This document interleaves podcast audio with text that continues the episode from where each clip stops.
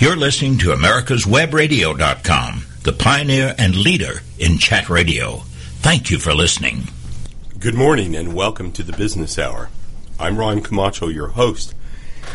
And today we are talking about the business of selling vintage books and collectible books and books out of print. Um, one might think that it's uh, virtually impossible to succeed as a bookstore in today's increasingly digital environment.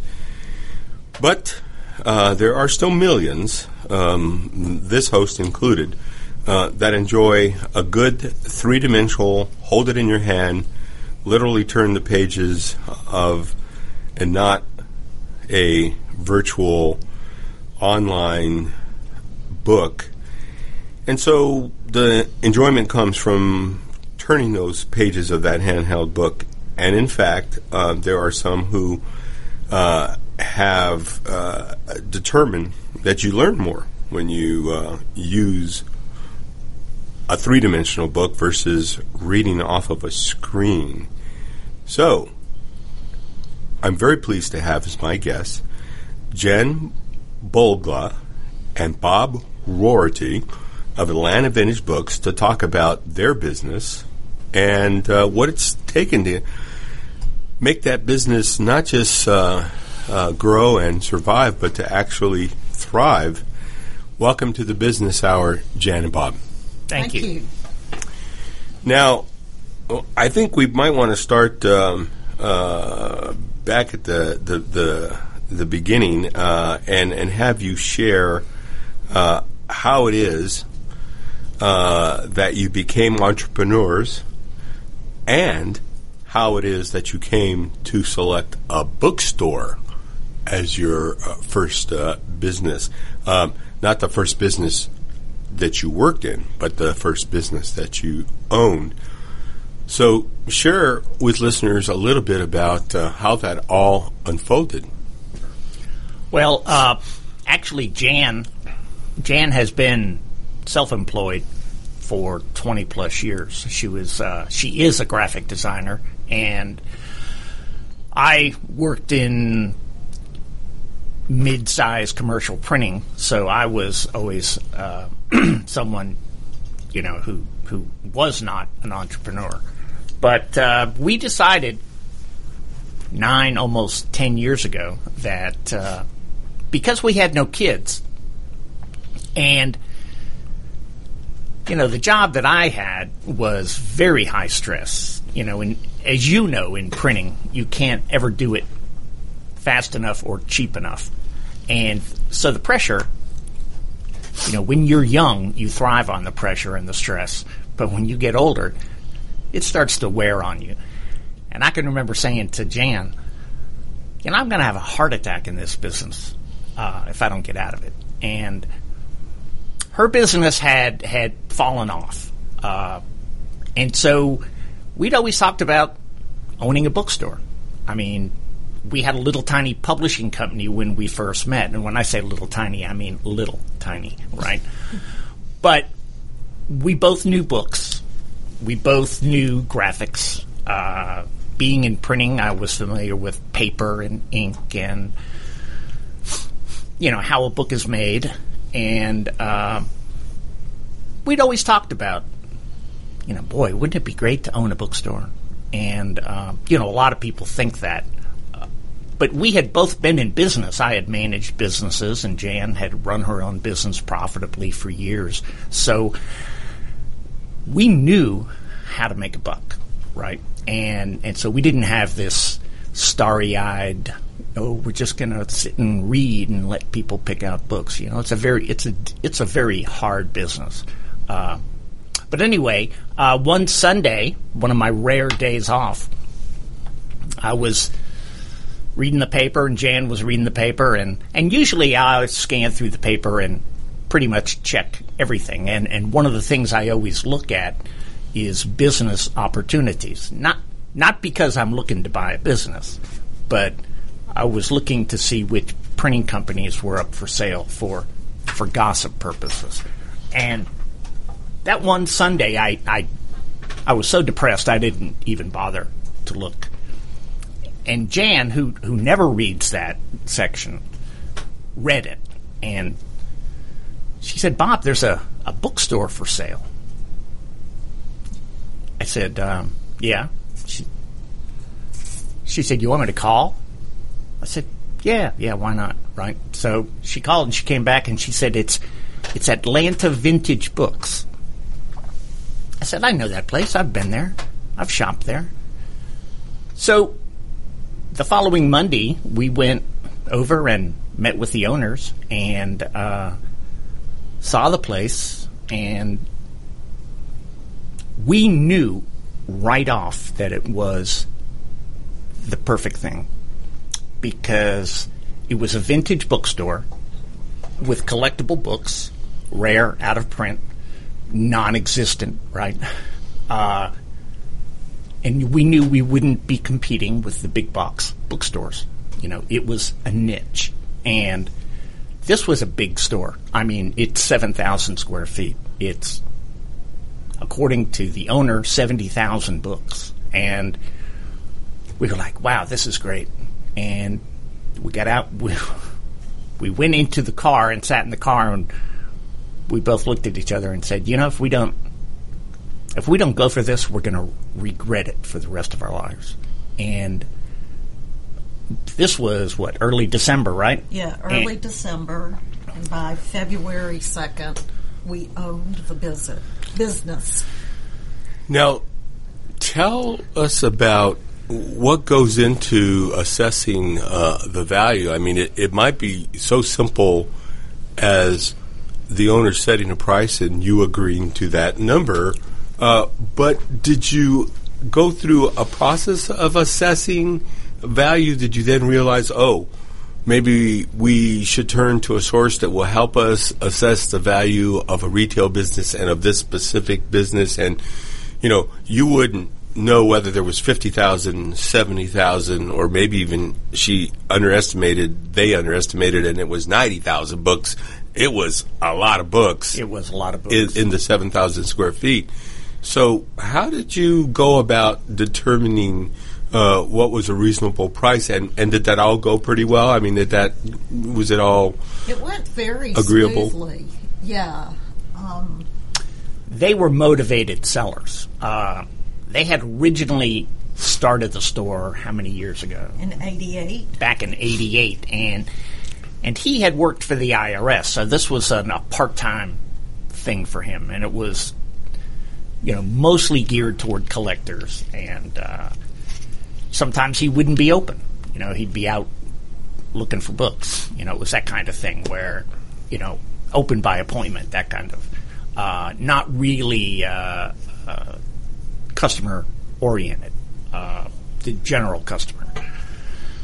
And he sold it to a young couple who wanted to buy it, and and they ran it for six years, and um, within the first year they got a divorce, the husband and wife, and um, and he was the money, and and she was the the talent. So when he left, you know, she her weakness was, you know, the money end, and and so oh, after six years, she was about to go out of business, and so she begged the previous owner to buy it back. I'll make you a good deal. It'll make it worth your while. And he, you know, it was his baby, and he didn't want to see it go out of business. And Well, was it a, a labor of love for him? Was he uh, a, a, book collector, and so his his hobby?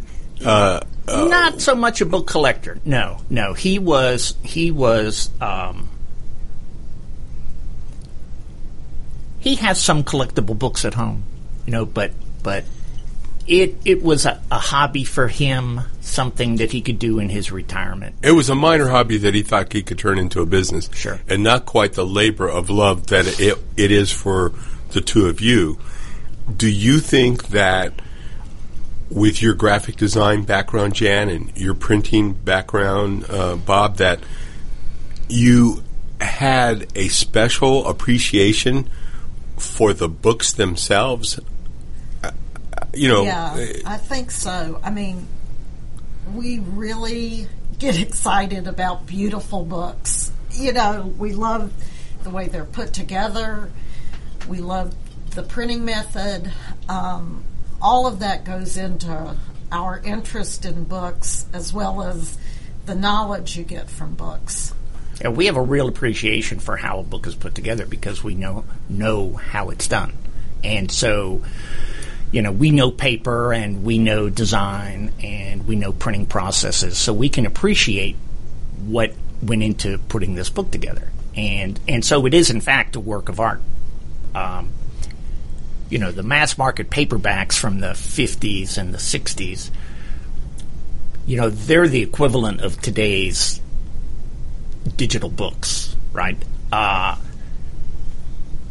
essentially a commoditization of an art an art form, right? Whereas there are publishers out there who produce the most incredibly beautiful books. I mean, they they put a lot of effort and a lot of money into producing these books, and and people collect them, and they're they're timeless. They they maintain their they hold their value and they even increase in value because a lot of times these specialty publishers that won't print a lot of books. I mean, you know, Stephen King's late, latest book, they'll print half a million of them.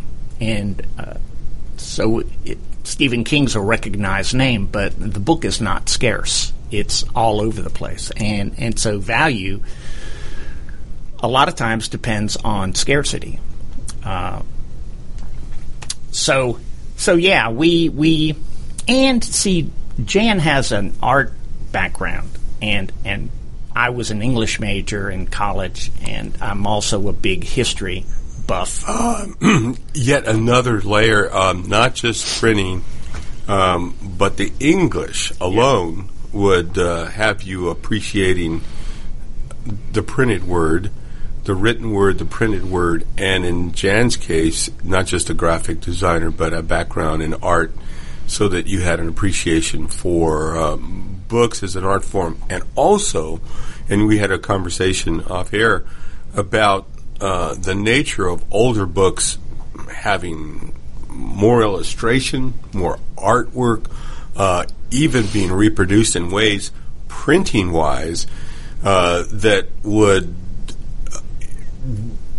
exceed the more modern technique of four color and later digital uh, uh, color reproduction, so that uh, you know having books that uh, incorporated um, these various forms of art and literature.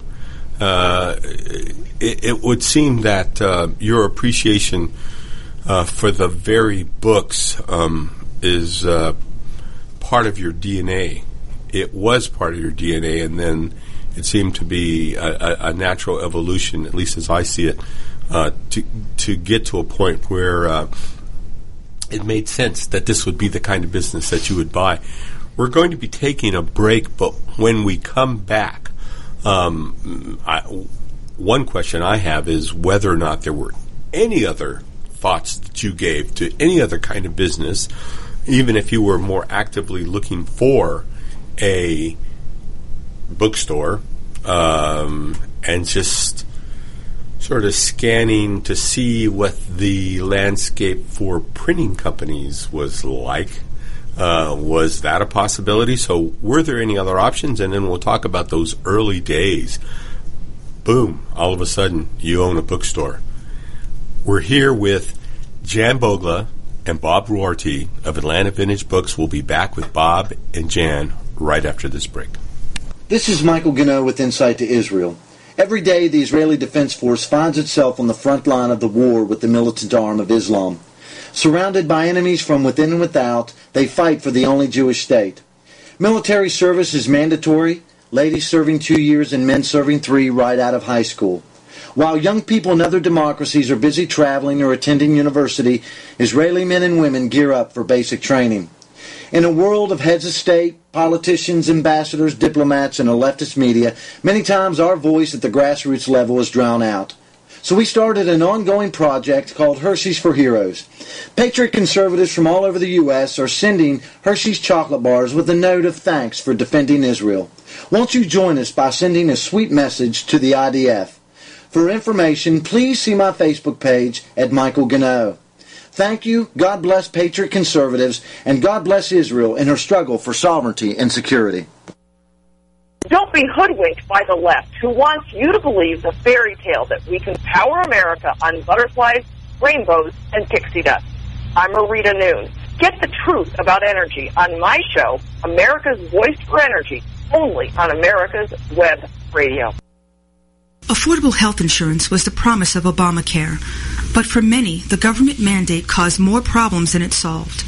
This is Dr. Elena George from Medicine on Call, and I want to tell you about a truly affordable alternative allowed under Obamacare, Liberty Health Share. Liberty Health Share bypasses doctor and hospital panels, giving you the freedom to choose. And with a maximum of $500 out of pocket per person and 100% coverage up to $1 million per year per occurrence, you can rest assured knowing you and your family are protected. Coverage starts as low as $107 per month and also includes dental, vision, pharmacy, and holistic care. Liberty HealthShare puts you back in charge of your health. Visit them online at libertyoncall.org. Again, for a true affordable alternative to Obamacare, visit libertyoncall.org or call toll free 1 800 714 6993 today. This is Daryl Pullis inviting you to listen to America's Homegrown Veggie Show right here every Saturday morning at 10 Eastern Time. Great guests, great tips, and valuable information about growing your own vegetables, fruits, and herbs. This is America's Webradio.com, the best in chat radio designed just for you. Welcome back to the Business Hour. We're here with Bob Rorty and Jan Bolgla of Atlanta Vintage Books and we were talking in the first uh, segment about uh, how the business emerged as a, an option uh, for Bob and Jan to make a transition to from their other uh, jobs. Bob working for a printer, Jan working as a graphic designer, and I wonder whether there was any point in time when you were thinking, um, I, I want to find something that's a little st- less stressful, something that we could do together. Were there any other options? You know, a lot of people, couples in particular, entertain, entertain franchises, for example. I mean, it would not have been uncommon or unheard of that you bought a Minuteman press or a Speedy press, and the chances are that the two of you would run a better Minuteman press uh, than a lot of couples who are good business people but don't have a graphic arts background, which you know becomes a part of the business if you have someone with that skill set and doesn't understand the technical aspects of print production. Was that a possible option? Another printing business? Not really. um, it's a romantic notion in that direction, but that's not the romantic direction you went in. No, it was really, um, it was, we knew that we were ready to make some change. And I know this isn't the best business advice, but the stars just aligned perfectly for us. And we saw that this bookstore was available and we knew we could afford it. And since we don't have kids, we thought it's just us. We have the same philosophy about money. Um, and we thought if, as Bob said before, if we don't try it, we're going to regret it. And since I had run my own business and Bob had been in charge of managing businesses, he really taught me when I started my own business in um, 87. He really taught me a lot about the basics of running a business because that's what he had done. And um, so we both had that strong business sense. And um, I think that is what has been a um, a major uh, part of us keeping the bookstore open. Well, it seems that you were in the right place at the right time. Exactly. The opportunity came Yeah. along. You seized the opportunity, and uh, offer, opportunity oftentimes only knocks once. Yeah. Yes. And so it just so happened that it was an opportunity that was aligned with some other skill sets and other interests, and in that sense, it's it's it's been ideal. Let's talk about what vintage books are. You know, tell us the difference between a vintage book, what's considered a rare book, what's considered a collectible book. Um, what what what what role in the inventory out of print books play and of course there's overlapping between all those categories but let's start out by having you describe what a uh, is considered in the industry to be a real vintage book a real vintage book. Uh, and you know, vintage. It's it's such a general term. Uh, I think a lot of it has to do with uh, scarcity. If it's if it's if it's a vintage book, it's been around a long time, uh, and there probably aren't very many copies of it out there, so it's desirable. Uh, add to the fact that whatever information in it is desirable, or when it comes to fiction, whoever wrote it, it's desirable. Uh, a vintage book would be Stephen King's first book. Uh, a vintage book would be the first edition, first printing of uh, the uh, the Great Gatsby. Right? I mean, that's a highly collectible book. It's very, it's very, very scarce. Um, but also, a vintage book could be an engineering manual from the 1930s or 40s because uh, people, engineers specifically, are are looking for those because it has information in there that, that they can't get in the books they get today in engineering. Um, and, and, you know, with engineering, you know, it's pretty cut and dried. I mean, not much changes. Uh, weight factors and load factors, that's all been figured out. so, also a vintage book could be um, a book of uh, illustrations by a well known illustrator who's since passed away. Um, a vintage book could be just a book that is out of print and it it uh, it can't be found, or you have to really look hard to find it.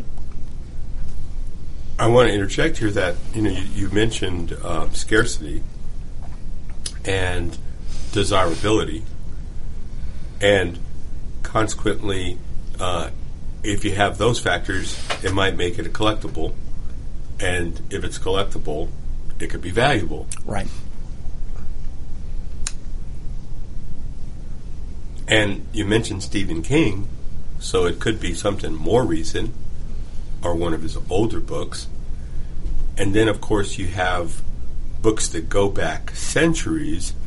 And uh, I don't know uh, to what degree you delve into those uh, more uh, antiquated uh, volumes, but of course, uh, I know if you could get a good deal on a Gutenberg Bible, uh, both of you Yeah. uh, Would jump at it. would jump at it. Absolutely. Uh, so- again, because it's the essence of of, of, of what you uh, have an appreciation for. Sure.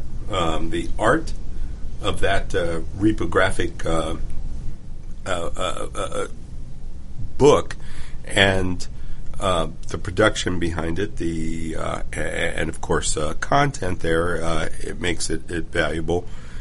Uh, do you have books that fall into those categories of having been around? Uh, do you come across uh, an old Samuel Clemens, Mark Twain publication now and then, which which certainly would fall into a way different category of scarcity and, and, and desirability and collectability and, and, and, and value? yeah. Well, the great thing is, is our store is we have a lot of space in our store, so we can have collectibles like that. In fact, right now we have quite a few first edition of Mark Twain, and um, so we can have a, a, a large span of uh, books going from two dollars to up to very rare vintage books. Um, the date of a book, when it was produced, isn't always the driving force with a vintage book. Um, people will call and say, I have a book that's from the 1800s. And it's just because it's from the 1800s doesn't mean it's worth anything if the content isn't rare or um, it could be a romance novel from the 1800s, and that might not be as much have as much value as something else. But um, unless it was a Jane Austen, uh, you know, a, sort a of Jane the, Austen the would, yeah, yeah. the, the author uh, would play a, a part in in, in in in the collectability, the desirability of, you know, in fact, Jen, you recently, we won't necessarily name uh, the client, but you, you've been engaged to help assess the value of of, of some uh, vintage books uh, that a major uh, Fortune 500 um, company had uh, in its corporate headquarters, and they were about to uh, redesign the interior of these executive offices and wanted to know whether or not these books that were in a bookcase had any real value. Um, how do you go about it, and, and, and is it painstakingly book by book? Your your uh, of course, if there's a collection, uh, but but uh, in many cases, are you just looking at each book and doing a little bit of research related to those books? Yes, it depends on who you know what the client wants. Um, we do appraisals for people that need that have made donations um, to companies or to schools or to universities, and they need to know the value for um, IRS purposes. Right. And we can be, we don't have to go into each book. They just want a, a pretty general price of what the whole collection is worth. And there are certain things that we've learned over the years um, that have, like when I went to this company, um, we saw a lot of beautiful leather books, and but a lot of them were parts of sets. So there are certain things right off that you can tell um, that will tell you that this book isn't going to be worth a lot, even though it's beautiful and it's a beautiful leather book. We can sell it as a leather book, but we can't really sell it for the content. It's more of a um, interior design piece. Was there um, any similarity to the content, uh, were the, or was it just sort of all across the board, different different content? Um, yeah, it, it was kind of all across the board. There were some old medical books and some law books, you know. So we're, we're going to take a break. When we come back, we're going to drill down even further into uh, lessons learned about uh, acquiring a bookstore and making it thrive and not just survive because you've experienced some growth, which is a real positive sign. We're here with Bob Rorty and Jan Bogla. We'll be back to talk about their bookstore and their lives uh, running the bookstore right after this break. Whether cruising the strip in a 57 Chevy or taking the family on a vacation in a 71 Oldsmobile Vista Cruiser, you need to tune in to Classic Cars with Steve Ronaldo and Jim Weber every Saturday from 8 to 9 a.m. on americaswebradio.com. The disease of addiction is a life-altering challenge, not just for the person suffering its effects, but also for the family and friends who support and love the one caught in its grasp. What should be the course of treatment? Who is the best person to render treatment? And what is the best place to go for the care that is needed? We know that you want answers to these and many more questions. Call 770-696-9862 and speak to a representative of the Atlanta Healing Center. They can tailor a program specifically designed to address the needs of the person suffering with an addiction or give you guidance as to where that help may be found. Information is the key, and the trained staff at AHC is here to assist. If you wish, you can also get more information on the website located at www.atlantahealingcenter.com. Did you miss a show that you really wanted to hear? All of our programs are available for download on americaswebradio.com and on iTunes. You can listen to your favorite programs on americaswebradio.com anytime you like. This is Michael Gano with Insight to Israel. Every day, the Israeli Defense Force finds itself on the front line of the war with the militant arm of Islam. Surrounded by enemies from within and without, they fight for the only Jewish state. Military service is mandatory, ladies serving two years and men serving three right out of high school. While young people in other democracies are busy traveling or attending university, Israeli men and women gear up for basic training. In a world of heads of state, politicians, ambassadors, diplomats, and a leftist media, many times our voice at the grassroots level is drowned out. So we started an ongoing project called Hershey's for Heroes. Patriot conservatives from all over the U.S. are sending Hershey's chocolate bars with a note of thanks for defending Israel. Won't you join us by sending a sweet message to the IDF?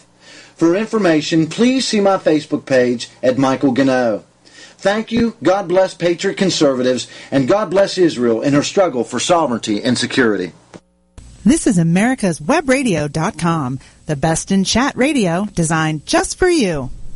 Welcome back to the Business Hour. I'm Ron Camacho, your host, and we're here with Bob Rorty and Jan Bogla of Atlanta Vintage Books. We've been talking about their acquisition, uh, their purchase of Atlanta Vintage Books um, as a business, which uh, seemed to be the perfect business um, w- when they made the per- purchase, and and has emerged in many ways as the perfect business. Uh, n- not all of us are lucky enough to be an entrepreneur uh, in an industry segment or to, to acquire a, a, specific business where we could sink our hearts and our heads into the business, but you've been able to do that. And uh, you've been able to not just survive, but that you've experienced some growth. And uh, we can talk about you know what's gone into making the business succeed and uh, to to grow and to be profitable. But let's go back to um, the early days and and maybe talk a little bit about lessons learned. And y- you weren't the blind leading the blind, but you were still new to owning uh, a bookstore. Uh, what, what, were some of those early lessons learned and uh, uh, what have been some of the, the tried and true lessons that you believe are cornerstones of, of, of your success? Well, the first thing we learned was um, that the 70,000 books that we bought in the inventory, it was a lot of books, but it they weren't necessarily books that people wanted to buy. The, the previous owner had kind of let the inventory run down and he he did not uh, had not refreshed the the various uh, areas and and understand that we have we have military history, we have Civil War history, we have American history, we have European history and history by countries, we have art, architecture, philosophy, photography. Uh, engineering, as you mentioned. Engineering, technical, right? Technical books, uh, science, psychology, psychology, self help. I mean, it runs the gamut, and some of those areas were weak. Uh, and because the previous owner, over three years, had not really refreshed uh, the the areas, and we were not aware of it until one of our good friends. He's now a good friend, but at the time he was a long term customer, and he came in and he introduced himself to me, and uh, I said, "So what do you like to buy?" And he said, "Oh, I'm I'm really into um, aviation, military aviation," and uh, World War II mostly. Um, I said, well, uh, it doesn't look like we have that much. And he said, yeah, yeah. Giles kind of let that run down. He said, uh, you plan on uh, building it back up again? And I said, you think it needs it? And he goes, it's all been picked over. He said, I've been coming here for 20 years. He said, if they were going to buy it, it would have been bought by now. So when he left, I sat down with Jan and said, we really have to take a look, a closer look at what we have on the shelf in all of these different uh, areas. So tell us how, in that one uh, very specific um, subject genre, you go about replenishing those books. Um, does it start uh, by going online to learn more about where some of those books are? How do you learn what it is that you should replenish uh, that section with? Uh, how do you learn about uh, what's scarce and desirable? Over the um, last at least five or six years, um, we there are we have three employees, and uh, the two of us. Bob is a voracious reader, so he knows a lot about a lot of different subjects. And then each one of us that works there, um, we each have um, different specialties. And so, like, we have a, a woman that went to seminary, and she has built up this incredible religious section and philosophy section at the bookstore because that was her interest. She can tell the difference between something that is a book that you can find anywhere or a very rare religious book. Because before that, the religion section was a disaster. So, so it's really just knowing, um, learning what's uh, important for each genre. It starts w- with a, a, a, knowledge of that subject matter. Yeah, pretty and, much. And, and you Yeah. have uh, specialties uh, among the staff. Bob, I'm going to guess that um, technical, uh, uh, the manuals that we talked about, uh, and the area of engineering, and perhaps this area of, of old military hardware. Uh, is is is one of your specialties? I'm not real. Um, I'm not real. Really good with technical. I, but I do know history, um, military history especially. Uh, and one of the things that was was taught to us inadvertently by a collector. We were buying his Civil War collection, and I was I was complimenting him, and I said, uh, "You've got some really interesting stuff here." And he said, "Yeah." He said, "Bob, I don't buy anything with Civil War in the title, which means I don't buy the general stuff. I want." And, and collectors want that. People who are who are deeply interested in, in these subjects, they don't want to read a general history of the Civil War. They know the history of the Civil War. They don't want to read a general history of World War One, World War Two, Korea, or anything like that. They like want that. biographies of some of the key figures, Exactly. and not even the most popular ones. That next level down. Right. They want they want uh, uh, books about certain battles, controversial battles, uh, books about certain controversial things that have happened. Self-published books uh, are are very very uh, desirable. Uh, so the specifics are you know getting real specific, and that's one of the things we learned was you know people will call us. I've got these Civil War books and. So I would imagine customers are a, a source, a, a a wealth of knowledge that help you in turn uh, become educated and, and, and, and become good buyers. Of Everybody books. knows a lot about something. And, and Jan, my guess is that um, one of your areas of, of uh, special interest uh, and knowledge is uh, art, art history. Uh, is that true? Yes, and I really like um, children's books and illustrators. That's a big interest of mine. But um, as you said, and as Bob said, you learn so much from your customers. If you really listen and you talk to them about their collecting and um, what they're interested in, you quickly learn the names of new illustrators you never knew about, but people are interested in collecting those. So we learn so much from our customers. You know, in putting together the the promo for uh, today's program, um, I was looking at uh, different uh, sources of vintage book related art, and that included uh, illustrations, early illustrations of various animals.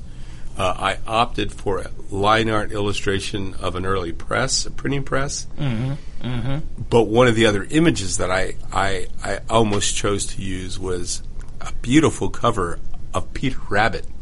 So Yeah. I, I would have I would have been Yeah. touching Yeah, on. A, uh, a a soft spot there. That uh, a, a, I mean a um, a comfort zone uh, yeah, that you could appreciate. Uh, is there a section of uh, children's books, uh, and in general, children's books almost always have illustrations. So Yeah. the uh, children's book section has to be a highly illustrated section, I guess. It is, and when we bought the store, um, the previous owner said that we have the largest vintage um, children's book section in the southeast. And we do have a one of the owners that was a particular interest, so she really built it up. And um, we do have some children's books that are really hard to find. Um, so it is one of our larger sections, and uh, you do start to learn the different illustrators of children's books that people are interested in and know to grab those. Do you have some Dr. Seuss books? Have they uh, gone uh, uh, in and out of uh, levels of uh, popularity? And uh, because every now and then I'll see, uh, and, and it may coincide with uh, a promotion for the Grinch st- Who Stole Yeah. Christmas. Uh, but nevertheless, it, it sh- shines a light on on the, the Dr. Seuss uh, book series. Yeah, um, it, it's funny that you brought up Dr. Seuss because true first editions of Dr. Seuss are very hard to identify. Um, with a lot of these books, um, the copyright date is the same on a book no matter when it was printed. Um, Dr. Seuss has these little letters on the spine that kind of uh, let you know. You ha- there are little points in different books that let you know if something is a first edition or later. So you really have to study what the points are about a book to know if it's a true first edition. Are you becoming one of the experts at uh, deciphering uh, those codes? I am really trying to. She is the Wizard of Oz. Ah, speaking of which, when we come back, I'm going to mention something about the, Okay. the Wizard of Oz uh, and L. Frank Baum. We're here with Jan Bogla and Bob Rorty of Atlanta Vintage Books. We've been talking about the fascinating business of a vintage bookstore. We'll be back with Jan and Bob right after this break. Watchdog is a term given an organization like the United States Justice Foundation, which since 1979 has been watching out and, when necessary, taking the appropriate action from testifying to litigating to protect our constitutional rights. USJF, a non-profit organization, is nationally recognized not only as a watchdog, but many in the government, as well as those involved in legal cases, have also called the USJF a bulldog for the tenacious approach in their presentation and proof of what is right. Find out more at www.usjf.net. Support USJF as they support you. Don't be hoodwinked by the left who wants you to believe the fairy tale that we can power America on butterflies, rainbows, and pixie dust. I'm Marita Noon. Get the truth about energy on my show, America's Voice for Energy, only on America's Web Radio. Do you have problems with sinus pain and pressure? Do other people smell things that you don't? Have you lost the joy in eating because food just doesn't taste like it used to? Is your nose always stuffy no matter what you do? Maybe you have sinus or nasal polyps. These are generally benign growths that occur from chronic sinus infection or allergies that are either undertreated or have not been treated at all. At Peachtree ENT Center, we specialize in minimally invasive balloon dilation sinus surgery and correction of a deviated nasal septum and turbinate reduction surgery that can be done in the office. We use a state-of-the-art equipment so that you can see the problem. You will be a partner in your care, and together we will decide the course of treatment. We believe in old-fashioned medicine, where we take the time to fix the problem, not just medicate the symptoms. You can rest assured that all options will be offered before surgery is recommended, because Peachtree ENT Center is where patient care counts. This is Daryl Pullis inviting you to listen to America's Homegrown Veggie Show right here every Saturday morning at 10 Eastern Time. Great guests, great tips, and valuable information about growing your own vegetables, fruits, and herbs. This is America's Webradio.com, the best in chat radio designed just for you. Welcome back to the Business Hour. We're here with Bob Rorty and Jan Bogla of Atlanta Vintage Books, and we've been talking about the fascinating business of running uh, a vintage bookstore. Uh, a bookstore in general um, could very well be uh, quite fascinating, but the background on the books themselves when you have a vintage bookstore, uh, you know, becomes uh, this additional dimension uh, to uh, the color uh, of uh, and, and and character of the, the the inventory, if you will. And so we've been talking a little bit about that. And before the break, Bob mentioned that Jan was the Wizard of Oz when it comes to understanding the uh, Dr. Seuss coding that helps to reveal uh, whether it was an original uh, publication uh, or, or or not, and uh, that sort of set me off on uh, an occasion where I was sitting with a graphic designer. We were coming up with a theme for one of the um, large uh, corporate complexes here in Atlanta, it was the concourse, as a matter of fact, that's right at Peachtree Dunwoody, 285. Those uh, two shades of blue green glass buildings that are of a unique shape, including the King and Queen Towers, so a pretty iconic development. And this was going to be an invitation to the gr- to the grand opening of the first of the concourse buildings and it was a session just going back and forth about what the theme could be. And sitting on the coffee table at the graphic designer's home was a cloth hardcover copy of The Wizard of Oz uh, that was partly chewed upon uh, by her, her dog. And I picked it up and quickly was thumbing through it, and I saw a paragraph about Dorothy coming over the hill and seeing the bright green glow of the Emerald City. Uh, and then, boom, I said, the theme will be the Land of Oz, A H H S, the Land of Oz. Oh, yeah. We'll use Dorothy, the Scarecrow, and the Tin Man in the artwork. We'll play up um, the Yellow Brick Road, and so I wrote copy about where the Yellow Brick Road, which is how they referred to Georgia 400 at the time, Yeah. coincidentally, and the Golden Crescent, and pulled that paragraph, attributing it to L. Frank Baum, and because I had gone to school in Claremont, and he wrote for uh, a period in uh, Claremont, uh, sort of uh, made that connection as well.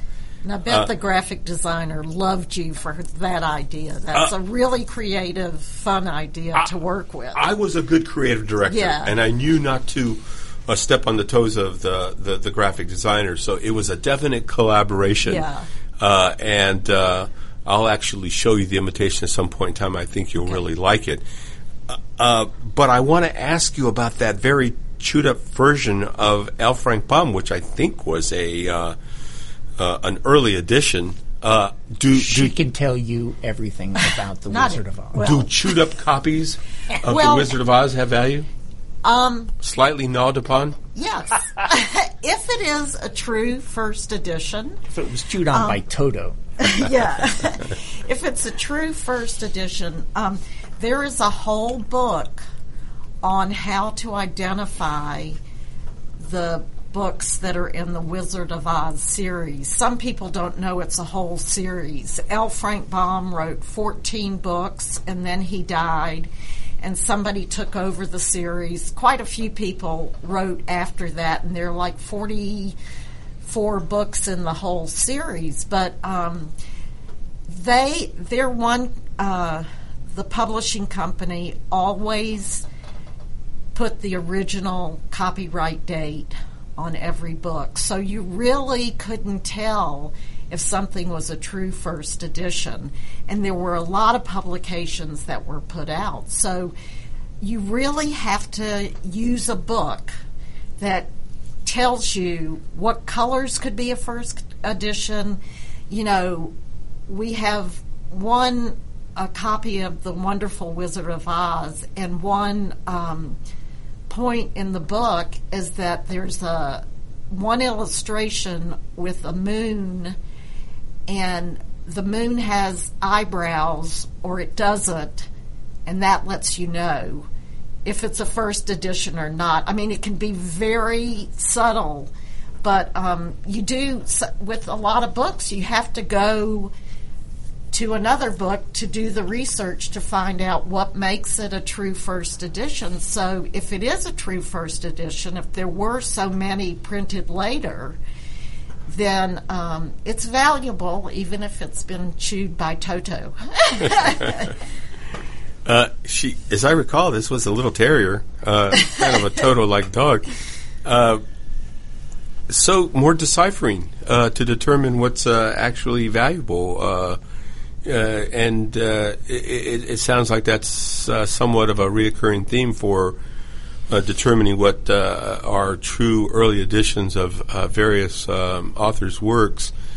Um, Bob, you had mentioned, and I think it, it, it warrants a little bit of uh, uh, discussion. Uh, a, a lot of folks out there might not understand that you have these esoteric disciplines, so to speak, or maybe not so esoteric as the publications in, in that discipline. But you had mentioned to me earlier on about uh, engineering books, uh, uh, about uh, books on, uh, that included charts and graphs uh, in, in areas of HVAC where some of the basic principles uh, uh, have not changed, uh, and how uh, some craftspeople needed to be certified, and that these books were oftentimes the source uh, of knowledge that led to certification and uh, and, and actual degrees.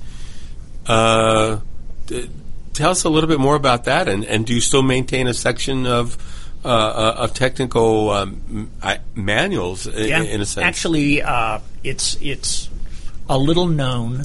Well, it was little known to us. Uh, area of of uh, growth.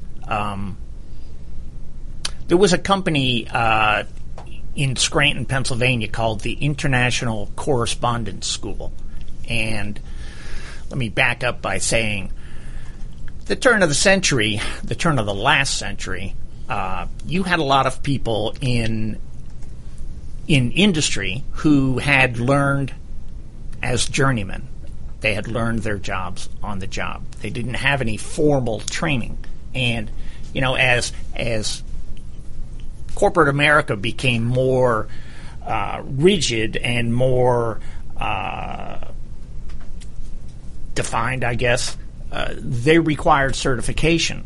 Uh, you know, so you say you know how to, you know, build a be an armature winder. You know, you say you know how to do that, but do you really? I mean, do you have a certificate? You know, they they wanted to know, and all of these people a lot of these people were required to to get certification, and so they they had to uh, they went to the internet ICS, and uh, the great thing about the ICS books is they're written so that a person with maybe not that much education can understand it. You know, it's spelled out very clearly, and so so they're desirable. Uh, engineering manuals uh, have charts and graphs in them, and tables. A lot of tables that you don't have in in books these days. We're uh, winding down here, but I, I, I, I would be remiss if I didn't ask you to share with us uh, just a little bit about uh, what uh, some of the most valuable lessons uh, learned uh, have been, uh, both in uh, getting the business to a point where it's growing, and uh, and then also what it's been like to work together as a couple. Um, I think one of the lessons, um, I mean, I learn something new every day on this job. It is so interesting. But um, we've really had to have a, se- a good sense of what our customers are looking for and what is out there um, to find in other places. Over the years, we've had to expand our inventory to have reading copies of things and all all kinds of uh, different books, so people have a lot of choices, so our audience could grow for so the being business. customer driven more than even Yes, most businesses. yeah. And what about working together? It sounds like you get along pretty well. We do. We do. Um, my wife and I met working together. And and so and we've been married for 25 years and we we think the same. And she has her area of expertise and I have mine and we we're pretty easygoing people so working for us is is not a not a hard thing. And uh, but no, yeah, we rarely, if ever, get into arguments on the job. Easygoing, that's an often overlooked uh, Yeah. virtue, but Yeah. boy, does it make a difference. And it, it does. It it makes a huge difference. Um, you know, when you can allow the other person to express what they want to express. Well, you both seem like relaxed, very pleasant people. and I want to thank you for taking the time to come on to the business hour. Thank you. Thank you. We so could talk for hours. and and we might have you back to do that Okay. that very thing. You've been listening to the Business Hour. We've had Jan Bogla and Bob Rorty of Atlanta Vintage Books. This is America's Web Radio. The Business Hour is on from 10 to 11 a.m. on Fridays. Have a great weekend. We'll see you on the radio next week. You're listening to America'sWebRadio.com, the pioneer and leader in chat radio. Thank you for listening.